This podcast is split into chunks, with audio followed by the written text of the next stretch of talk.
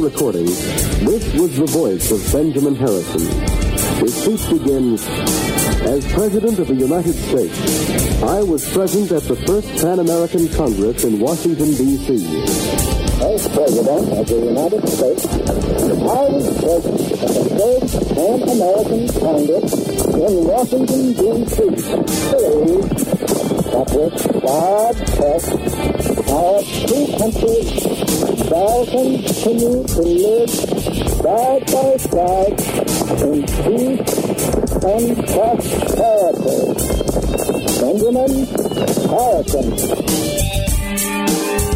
Well, good morning, good evening, or good afternoon, wherever you are, whatever you do. A lot of things happening in the world today. Most of them are far beyond our control, you might say. So perhaps it's time we took a pause and thought about life, and thought about the laws of gravity, the president, the Constitution, the take care clause, and the most convoluted, salacious, titillating, scandalous, and entertaining story you will hear today.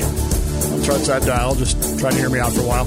Benjamin Harrison barely moves the needle on the list of famous presidents. What most people know about him is two things. One, his grandfather was a president, and second, he caused the greatest joke on Archer of all time. But even today, his actions vis-a-vis the Constitution continue to resonate. What else is new, am I right? Here's how you get a hold of me. The text machine is area code two oh nine, five six five, Dave. Text and voicemails. That's five six five, three two eight three. The email is dave at the dave bowman show dot com. And, of course, you can get me on the web at the dave bowman show dot com, podcast ninety-nine dot org, or on Facebook and Twitter. Ego Biveri Capoulas et al. Biveri. Drink coffee that others might live. So Benjamin Harrison is, well, like I said, there's two things most people know about him. Number one, he was the grandson of uh, a previous president, and that's pretty much anybody knows about him. Uh, he did cause one of the greatest jokes on Archer of all time. Uh, Grover Cleveland called. He left two non-consecutive messages. Uh, William Harrison, or Benjamin Harrison, sorry, not William Harrison, that's his grandfather. Uh, Benjamin Harrison is the man who both beat Grover Cleveland and then four years later turned around and lost to Grover Cleveland. So he's uh, he's that guy in the middle, and he is, well, not known for doing much else. But in looking at his presidency and in looking at what he accomplished and what he did, it, it, it's kind of disappointing in a lot of ways. It really is. Um, he was elected with full control of both houses of Congress. He was um, privileged, I guess, to appoint four Supreme Court justices. He was he's well known as a man of great integrity and great honesty. He, most historians hold him in very high regard as a person, even though he didn't really seem to accomplish much as a president. As always happens, the midterms would go against him, and he would lose con- complete control of Congress. He lost. He lost the House, um, and from that point forward, it was just a matter of waiting out his time. He did run for re-election, but by then, you'd had the Panic of eighteen ninety. You've had some economic issues, and Grover Cleveland was able to stage his comeback and return to the White House. So, what is it we we look to for uh, for Mister Harrison? What did he actually accomplish? Well, he's he's in, despite the joke and his grandfather, there are a couple of things that he is actually known for as a president. The first was that he himself, along with uh, some with the help of a senator, were really the the power behind the Sherman Antitrust Act. Senator Sherman and President Harrison pretty much wrote that law, the Sherman Antitrust Act, which was designed to bust the trusts. Now, look, we don't have a lot of time to go into that sort of things, but you need to know that the trusts were universally, except for the people that owned them, seen as bad for America. And it was just a, it was just a simple matter of the rich becoming richer, and the, the belief was that the trusts owned Congress and owned the Senate, as portrayed there in the cartoons. Uh, Standard Oil was a trust. You had Copper Trust. You had all kinds of trusts. And what these were, were these were businesses where they essentially e- even competitors would join together so that they could keep all the other businesses out. Nobody could get into the business. They they split all the profits, and they got very wealthy. And, of course, they bought a lot of legislatures. Well, the Sherman Antitrust Act was designed to make monopolies and trusts illegal. In fact, that's what it says. These are now illegal in the United States.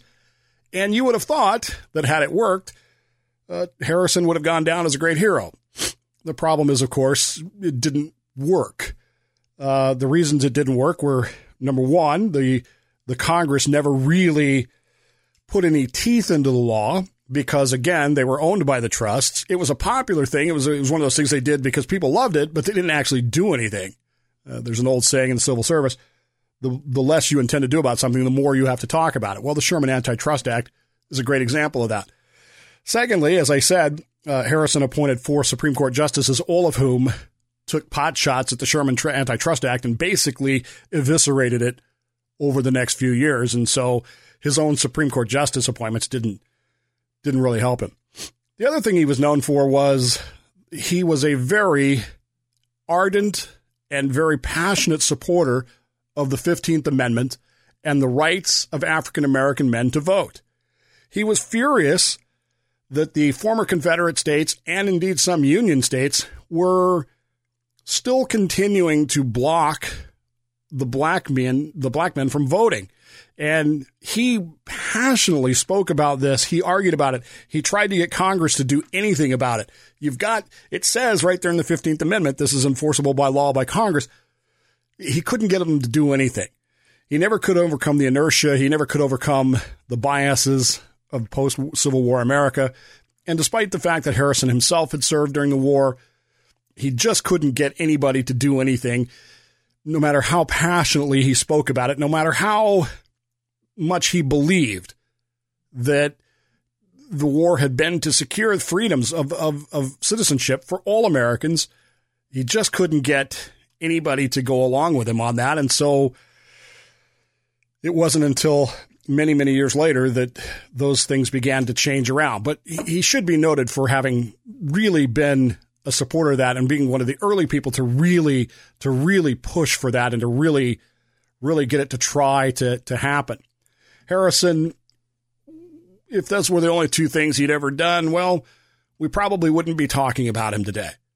But along the way, he did something that seemed at the time kind of uh, kind of minor and kind of off the cuff.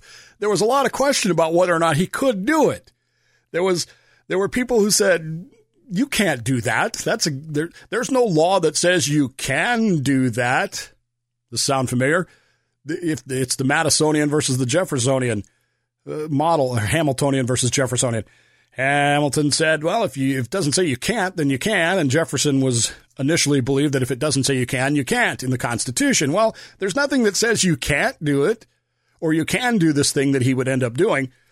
And so a lot of people were upset about what he had done. What, what did he do? Well, Article three, sec, Article three, Section three of the Constitution con, it contains what's called the Take Care Clause. He, the president, shall take care that the laws be faithfully executed.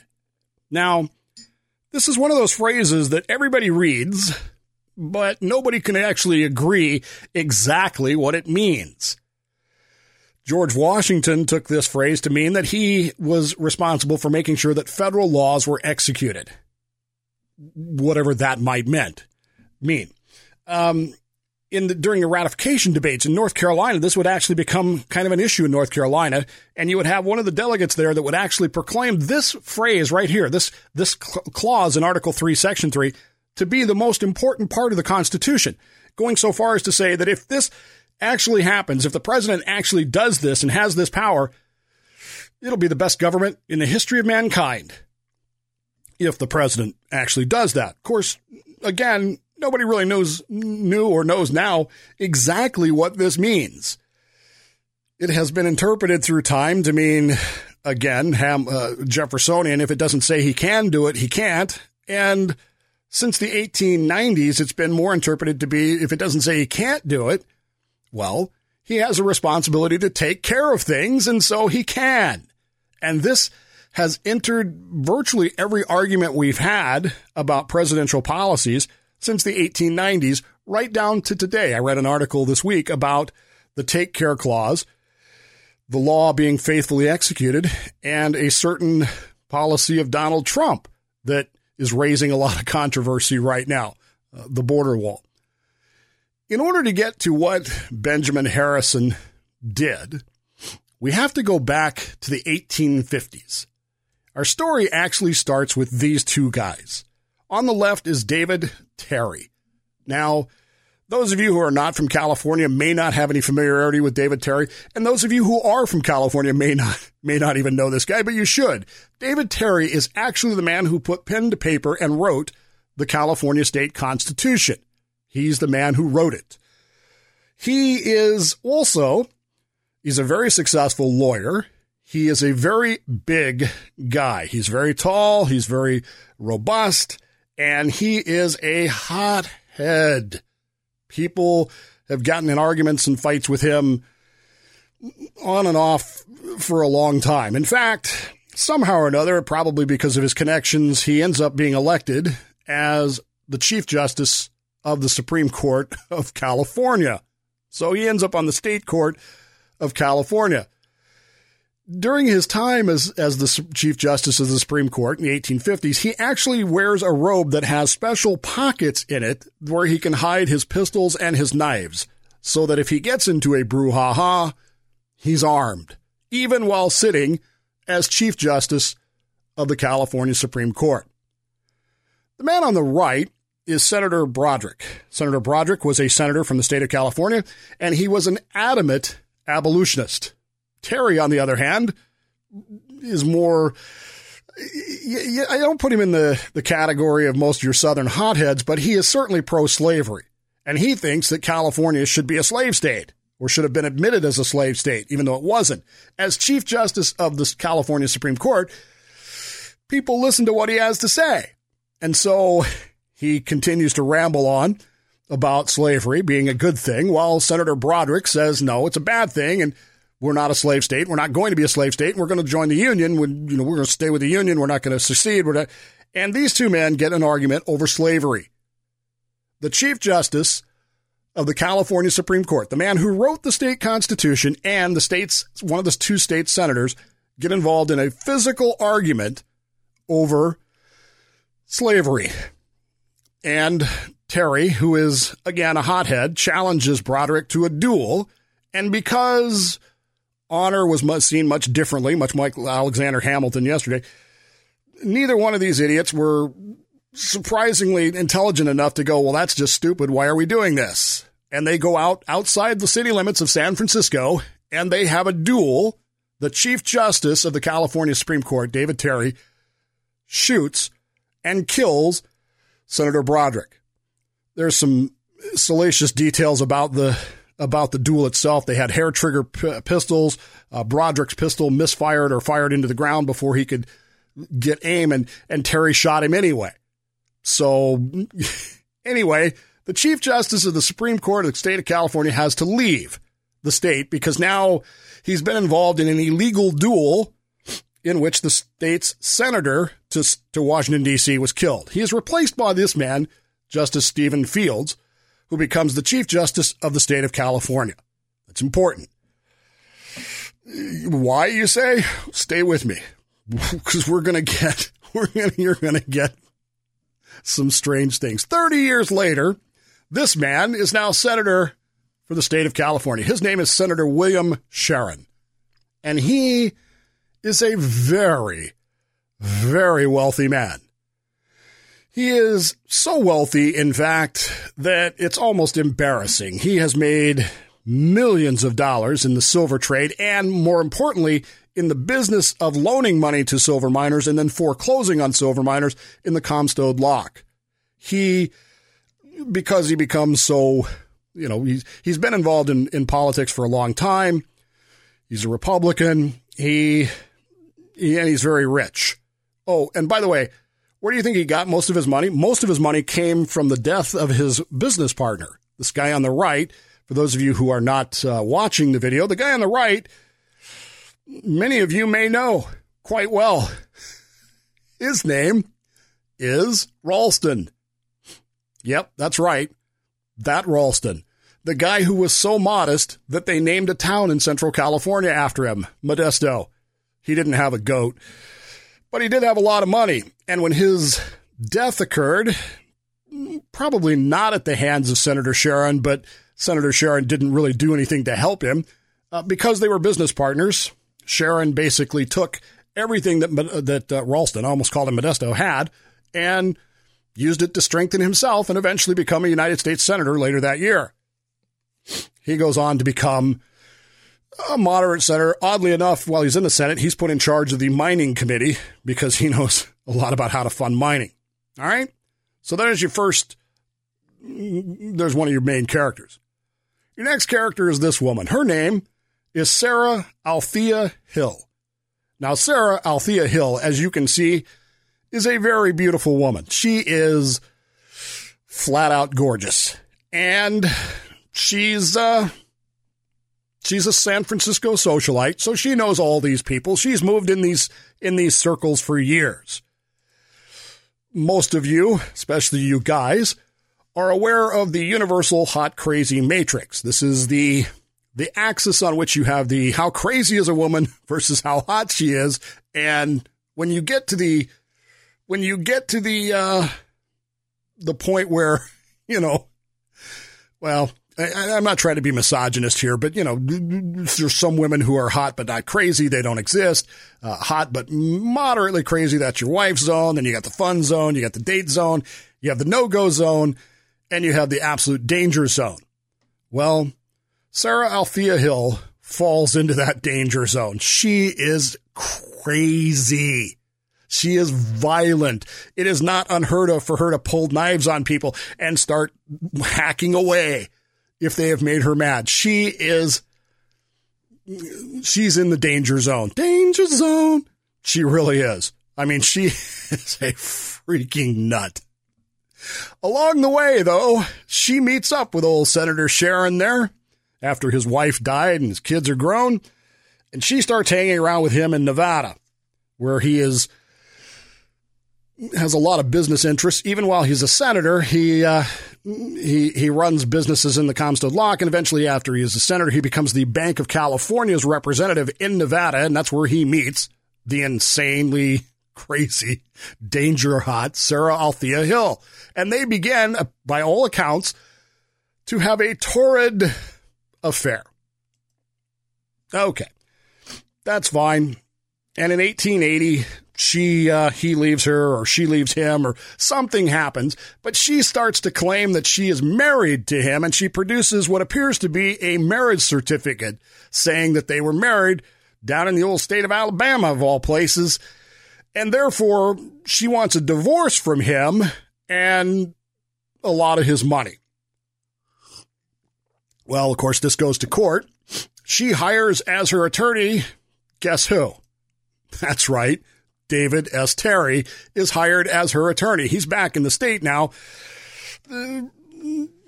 People still think he's a hothead, but he hires her, or she hires him as her attorney in the divorce proceedings that are based on this questionable marriage certificate. And so as the case goes forward, the case goes against her. They, they lose. Uh, she loses the case, but she starts appealing and they start arguing and there's more cases and more lawsuits and all of that. And in the middle of all this, Senator Sharon just dies. he just, he, he's old anyway, so he kicks off. Well, the trials are still going on. The appeals are still going on. Everything's still happening here and she's still continuing to lose. And they're appealing it up to the to the Circuit Court of the United States Federal Courts. And in the meantime, Sarah Althea Hill marries Terry, her lawyer, who's representing her in this divorce case. I, I know what you're saying. Dave, what does this have to do with the take care clause? Stay with me. Stay with me. All right. So they appeal this case up to the ninth, what will eventually become the Ninth Circuit Court. In those days, Supreme Court justices rode the the circuits. They went out and, and did those things. And so this case is appealed to the Circuit Court. And guess who the sitting judge is for the Circuit Court that hears the appeal in the divorce case of Miss Hill against the estate now of, of Senator Sharon. That's right, Justice Stephen Fields, who replaced Terry as the California Chief Justice after Terry shot Senator Broderick and had to leave the state. So there's some bad blood there already between these two. In the meantime, they get ready to hear this, this case before the Ninth Circuit Court, and one of the one of the federal marshals hanging out in the court is a guy by the name of David Neagle. David Neagle is a lawman. He's he's been a lawman for a long time. In fact, he was in Tombstone, Arizona in eighteen in the eighteen eighties, the late eighteen eighties, circa eighteen eighty-eight, working as a lawman in that era. We don't have time to go into all of that, and so there you go. Justice Stephen Fields, sitting as the Ninth Circuit Court's judge, hears the appeal of the case of Hill versus Sharon, trying to prove that her divorce and her marriage was real, so that her divorce is real, so that she can have a whole lot of his silver money. He rules, no, there's no evidence that this was actually real. This certainly appears to be fake, and we've got a problem. And so, no, I rule against you.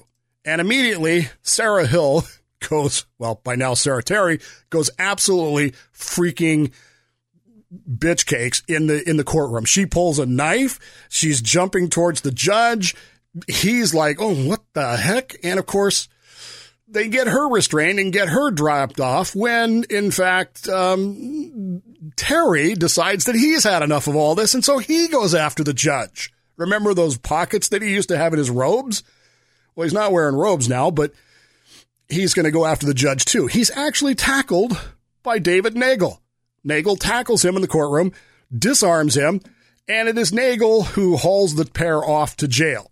Terry gets sent to six months in prison for uh, for disrupting the court, for contempt of court. Uh, Miss Hill, Miz Missus Terry, now gets uh, she gets a month, and off they go, and they're sent away for time being. In the meantime, Judge Fields goes back, Justice Fields goes back to Washington, D C, and he starts doing his his uh, Supreme Court stuff. By the way, he was appointed by President Nick, uh, President Lincoln, and he will actually end up being one of the longest-serving justices in the history of the Supreme Court. We don't have time to go into all his rulings and stuff. But time goes long, and, and eventually Judge Fields has to go back out to California to hear more circuit cases, because that's his circuit, and he's going to go out there and do that. And so he hops on the train and heads towards San Francisco.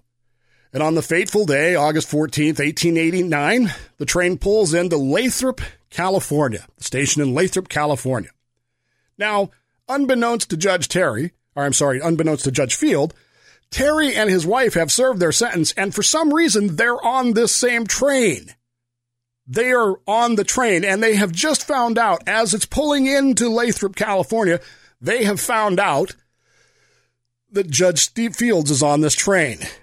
And so they walk up towards him, and the in in the train now, they walk towards him, and Terry, who is, again, kind of a hothead, he's already killed at least one man in a duel, he's, you know, he's he's married to a woman who is in the danger zone, and probably uh, pretty passionate about the whole thing. He walks up and slaps Judge Fields, essentially, by all accounts, challenging him to a duel. Judge Fields, of course, is taken aback by this and believes that he's been assaulted. And it's here that we get to our point. Benjamin Harrison, because this story is so salacious, again, it's titillating, it's it's it's scandalous, it's in all the newspapers, everybody knows about this, and he's pretty good with good friends with Judge Fields, has decided that before I send Judge Fields back out to California on his circuit ride, this nut job is going to be out of prison. We need to do something. And so he tells his attorney general to assign a bodyguard to the judge.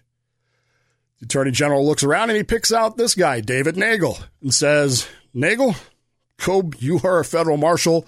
You are now a bodyguard for Judge Fields. You will ride with him on the train, and you will keep him safe. And when the train arrives in Lathrop, California, and Terry walks up and smacks Judge Fields, challenging him to a duel. Neagle says, "Stop, don't do that.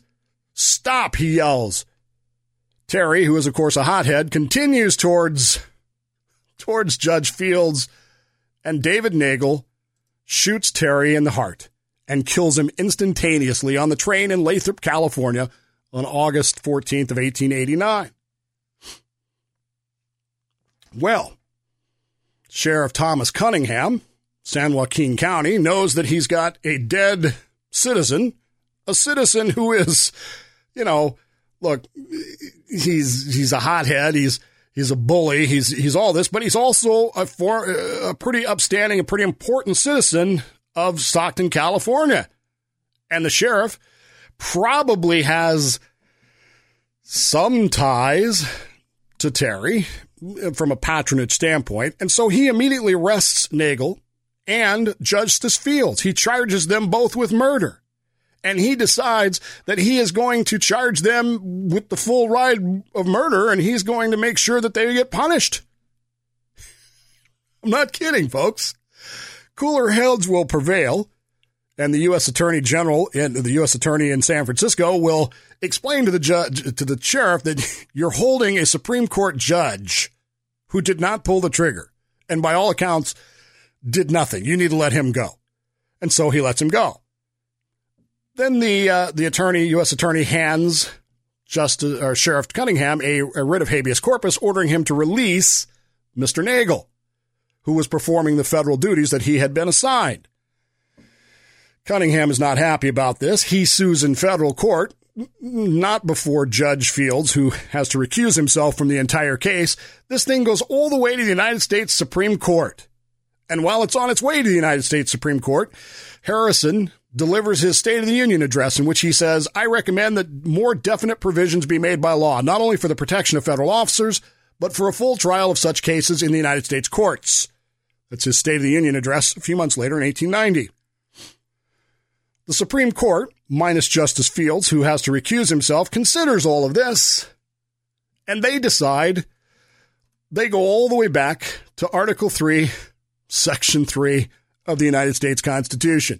"He shall take care that the laws be faithfully executed."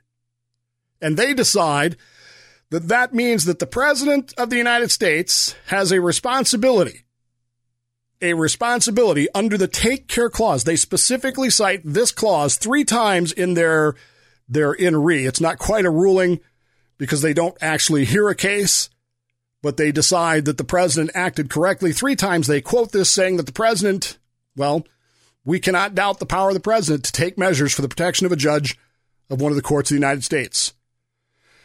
That's from the Supreme Court ruling, Neagle versus Cunningham, four eighteen nineteen ninety.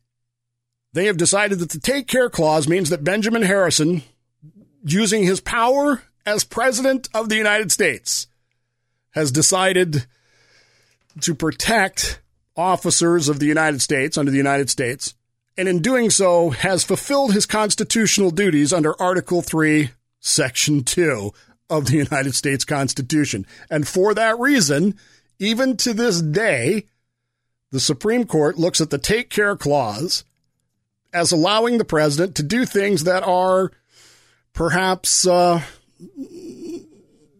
annoying to us and perhaps surprising to us. But under the Take Care Clause, it allows the president to do things that aren't necessarily covered specifically under the laws. Pretty bizarre, huh? I wish I could tell you the whole story. We've just scratched the surface of this whole Terry, Broderick, Sharon, Hill, Fields thing. This this story, you think the O J Simpson trial or something like that, or Crazy Wives of New York or whatever shows are crazy. Go look up this story. It is absolutely incredible. The, the just the twists and turns that this takes. And it all ends up with Benjamin Harrison establishing what is essentially the way that the Take Care Clause is imposed upon the United States today. Pretty amazing stuff if you think about it. Just a little bit of the history behind all of that. I got to get going. Take the time right now. Tell the people that matter in your life you love them very much. You'd miss them if they weren't there. So don't pass up those opportunities. You don't want to have that regret. Plausibly Live. I'm Dave Bowman. This is my show, The Dave Bowman Show, right here on the Podcast ninety-nine Internet Radio Network. This has been The President and the Constitution, Episode three. Take care. If you like it, please download it, share it. Let people know that uh, you enjoyed it. They'd love to hear it, too. All right? Have a great weekend, everybody, and we will see you on Monday.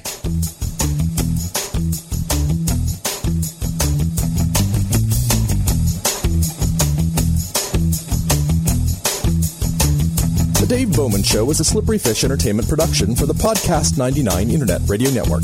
For more information or to complain about how the show offended you, the text or voicemail number is two oh nine, five six five, D A V E. For more information about the show, log on to the dave bowman show dot com. Hey, I'm going to go do something productive.